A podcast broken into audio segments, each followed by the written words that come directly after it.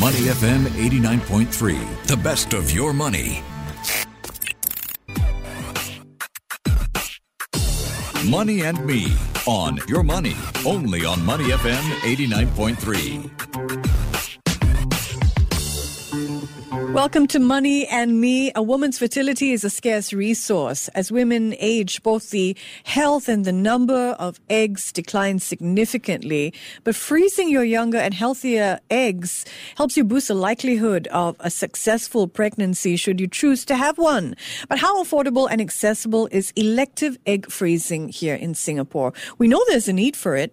Just yesterday, it was announced that the average number of births per woman in Singapore during her reproductive year years dropped below 1.0 for the first time to 0.97 in 2023. And startups, businesses are helping to plug the gap in solutions for fertility preservation. A business, I should say. Zora Health launched in Singapore in 2023. It's already got a wait list, I understand, of more than 180 patients and it has partnerships with more than 50 clinics in 16 cities and eight countries. And that list is growing. Founded and led by serial entrepreneur Anna Haotanto, the femtech startup just weeks ago secured a million dollars in funding. It aims to be the first of its kind integrated facility for fertility care and it aims to grow into a financing platform as well. Treatment cost packages range from 6,000 to 20,000 over 20,000 and the business model is really interesting. It's direct to consumer. I'm happy to welcome to Money and Me Anna Haotanto, CEO and founder of Zora Health. Congratulations on your latest startup. Thank you so much, Michelle. It's nice to speak to you again. yes, we started with you on your journey with fintech, um, enabling women in Singapore to take better control of their financial health. And here you are now in this sector of fertility preservation. How do you hope that the $1 million will go some way towards building your vision and transforming what Singapore women have access to? I think the first thing what we want to do is we want to be a one-stop fertility care platform, uh, and the point is we want to integrate patients, corporate employers, and fertility care providers. So we can simplify the journey and enhance the accessibility for everyone in the journey right? Um, so the first thing that we want to do is definitely hiring. We um, we want to hire to actually work with corporates to raise awareness in terms of discussions you know uh, a lot of times people are not equipped to deal with infertility or discussions surrounding IVF or egg freezing Second will be policies. You know, if you want people to have more babies, if you want people to go for IVF treatment, you need to give flexible leave. You need to allow them to have policies so that they feel don't feel like they are sacrificing either their family or their work. And I think to me, the last thing and the um, our ultimate aim is to really incorporate fertility benefits in Asia. Uh, this is something that is lacking. It is something that is very prevalent in the US, in the UK, but I think we are slightly behind on that. So, for the last bit, you'll be working with companies, um, or is this a solution that needs also um, state support? I, I mean, I believe that this will be a national agenda. As you said, our birth rate, our fertility rate are at historic low, right? Uh,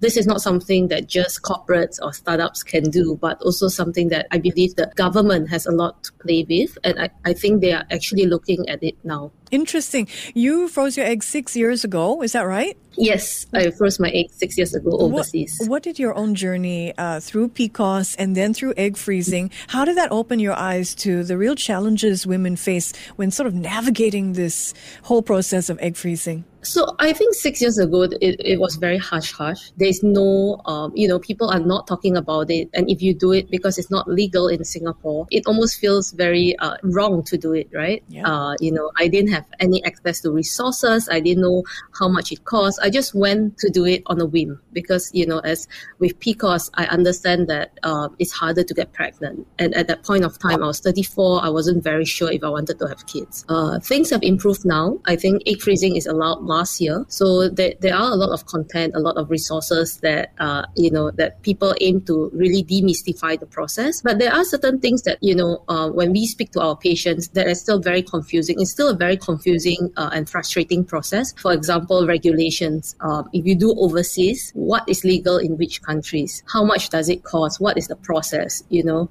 so we answer questions like that so that we can help our patients to save time and resources. Fantastic.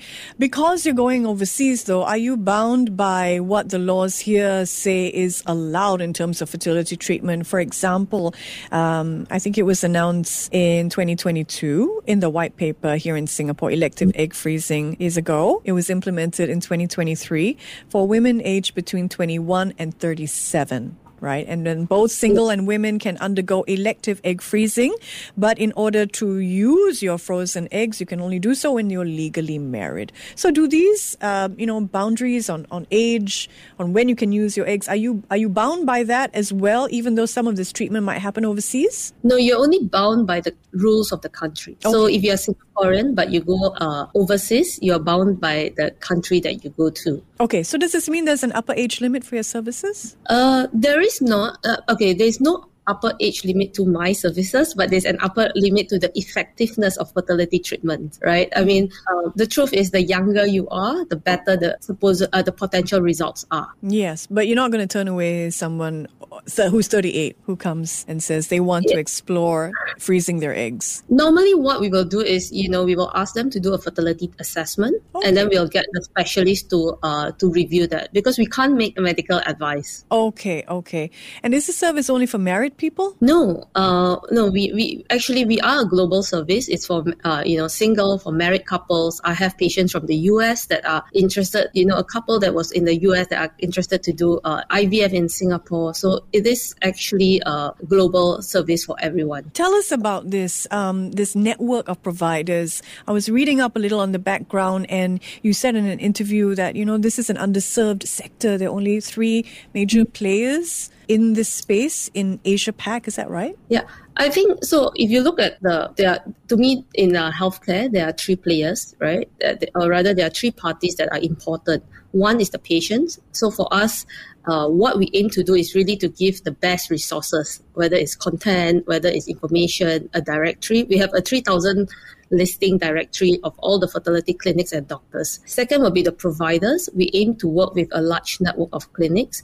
The problem with clinics is a lot of them don't know how to get patients. And, uh, you know, a lot of times the questions are the same, right? Like, mm. uh, oh, what's the process, doctor? Do I need to be here for two, two, two, two weeks, uh, you know, how much does it cost? That's something that we can help the clinics. We can also uh, help patients to find the right clinics globally. And the last one will be corporates. Again, to me, having a payers, whether it's a financing, whether it's insurance, whether it's a corporate benefit is very important because fertility treatments are very uh, the cost can be prohibitive uh, you know and the, the, the, actually the success rate is very very low so just to give you an idea for me i'm 40 this year if i want to go through ivf the success rate is about 5% for a live birth yeah, so people actually end up spending, you know, 50,000, 100,000. I know someone who has spent $1 million just for a child. Was she successful? Was they successful? Yes, after seven years. Okay, well, well that's one million well spent then. Fantastic. Um, but thanks for the, um, I suppose, eye-opening stats there. Help people be aware of, you know, you're going to, you might be spending a lot for something that might turn out to be futile in the end. It all depends on when you start, I guess. So you froze your eggs six years ago. Is there a happy story there? Happy meaning? have you used the eggs? No, no, I have, I have not used Not yet. Okay, okay, just checking. Um, fertility financing on the cards for the future. What demand do you anticipate for this? I mean, do you already have people coming forward saying, hey, can, can I use Medisave for this? A lot of people ask if they can use uh, if there are subsidies, government subsidies, and then uh, then if they can use their Medisave. Uh, for IVF, if you're Singaporeans, you can use them if you go to public hospitals. For egg freezing, it is not because it's an elective procedure. So uh, what we want to do is really, and you see, one cycle is about ten to twenty five thousand, and you know a lot of people may may or may not have this you know amount of money, right? And if you have, you might have competing priorities. So there are lot of patients who come to us and say, hey, do you provide financing? Um, and that's something that we are exploring. And I think what we are doing now is really searching for the best way. Uh, do we do an interest free? Do we do an installment plan? And making sure that we comply to the regulations. Is there interest on the ground in terms of provide, be, being a partner for you with financing? Yes, uh, there are, but I think it's a matter of how do we serve our patients best. Mm-hmm. Yeah, because to me, yeah. Otherwise, you know, people can take a personal loan, right? And who, to me, who are the people who need it? And uh, we want to ensure that they actually use the funds for fertility treatments. Absolutely. Uh, what do you offer your corporate clients? So for corporate clients, uh, there are a few tiers. So the first one will be, you know, we can do a, a, a fertility talks. For example, whether it's on PCOS, IVF, egg freezing, we have done that with a few corporates. Second will be on discussion about toolkits to manage the managers. Uh, and, and number two, uh, the last one will be we are discussing about fertility benefits. For example, you know, some companies you have dental benefits where you can claim your dental uh, for your dental uh, services, or you have flexible benefits. We want to be included in this benefit so that when couples go for fertility treatments, fertility assessments, they can claim for these treatments. Amazing. So there's not only the pricing for the treatment cycles, and you know, you might have to undergo more than one cycle in order to harvest your eggs. There's also the storage costs because eggs need to wait somewhere before they're hatched or used, right? So, um, talk to us a little bit about storage costs. They vary across the world. Is that how it works? They vary across the world, but on average in Singapore, just to give you a ballpark figures, it, it's about 800 to 1,003 per year. And say you freeze your eggs overseas, but you want them close by for some reason. Um, can you have them stored here? Uh, so certain countries allow shipping of eggs. Singapore allow uh, you to store your eggs here or retrieve your eggs here and ship them out and they can you can also import them in yeah. okay okay so you can bring your eggs in legally um, what sort of support do you think it is, is is important for women eh, that you've chosen to provide through this service zora I think first, you you know, most of the women that we speak to find it very stressful and frustrating, right? Uh, but the people that, to me, the women that are undergoing egg freezing and IVF are slightly different. They have slightly different needs. Um, but the same thing is one is information, two is financial uh, support and understanding, Cons- three is counseling. And you provide, I see, a complimentary expert support throughout a woman's journey. Yep. So we work right from the time you contact us to the end of uh, your journey, and even after some, you know, some women after they store their eggs and they tell me, Anna, I want to go for a second round, but this time round in a different country. We still do that for you, and and it, the services are all free for the patients. Amazing. Anna, tell me about the business model. How you decided upon this direct to consumer e-commerce business model. I think the first thing that I ask is, you know, if I am undergoing it today, uh, and this is the tr- struggle that I have, right? Uh, so what happened is last year I thought that I was menopausal, and uh, I looked around, I couldn't find any resources, I couldn't understand, and you know, I looked at Google, um, and I told my boyfriend who's a doctor, I said, hey, you know, I think I'm perimenopausal, and he was like, can you don't diagnose yourself? Let uh, me do it, he said. I'm just kidding. yeah. So uh, so then I looked around, and I think one of the first thing, to be honest, that I did was to approach uh, Michael, who is the CEO of uh, Femtech Association Asia. Mm. I asked her, "Hey, you know what? Uh, because you know they are Asia's like um, advisory and industry expert. I asked them. I asked her, "What do you think of the landscape? What is lacking? And you know, how do I go around uh, doing this?" And so she gave me a few pointers on what she thinks is missing, what is lacking, and she has really been, you know, helping me a lot. So I think for us personally, uh, so there's two things, right? I asked, I also spoke to 200 women. I asked them, what do you want and what do you need? That's wonderful. You know, things like this need to start with ear to the ground and understanding what your client or your patient really wants makes a lot of sense. And we'll talk about Femtech Connect Asia in just a little while. Will you extend this service to males as well? You have something on your website that talks about men. We have. Uh, actually, we have a, quite a number of male patients. And I, I, let me tell you something that is, I thought was very interesting interesting, Michelle. Whenever I post on LinkedIn or, you know, publicly, a lot of women will be like, hey, I love this, you know, I'm in support of this. And they will be very open and public about it. But almost always, all the men will send me a private message and say, you know, um, I undergo, I undergo uh, IVF in my wife three times, four times, and it was really very harrowing for us. Uh, I'm really appreciative of what you're trying to do. And actually, you know, men do need support too. Wonderful. Yeah, and, and so how, how is Zora Health supporting the men? So for us, depending, so we have couples who want to go through IVF. Uh, that's something that we do. If uh, I do have inquiries about sperm freezing, it's very weird saying this in national radio, but it's okay. We're all have, grown-ups here. yeah, we we do have men who say, "Hey, I want to freeze my sperm. What can I do?" Or "I want to do and and the services can be extended to them as well. So basically, you're sort of like a concierge service, right? You link people up with providers anywhere across the world that will help yes, them. So that, that is our first iteration of the business, but now we are focusing. Uh, this year, we, our focus will move into corporates so that we can actually help more people. Corporates, oh, getting it um, in the corporate benefits. Yes. working with corporations. I can imagine a lot of progressive companies would want this in their yeah. benefits. Some companies already have the fertility benefits, but they don't have have the support.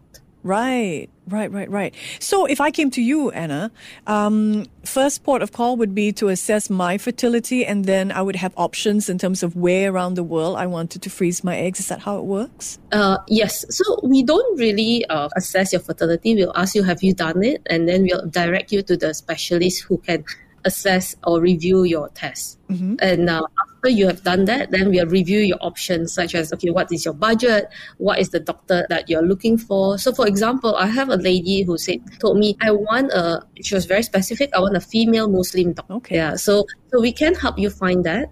Uh, we can tell you the, the different regulations. For example, if you do it in Malaysia or Thailand, um, you know, and what you should look out for and the process if you want to just spend you know go there for one day and come back or do you want to stay there for two weeks wow and do you provide only the information or do you help with the arrangements as well Oh no, we don't.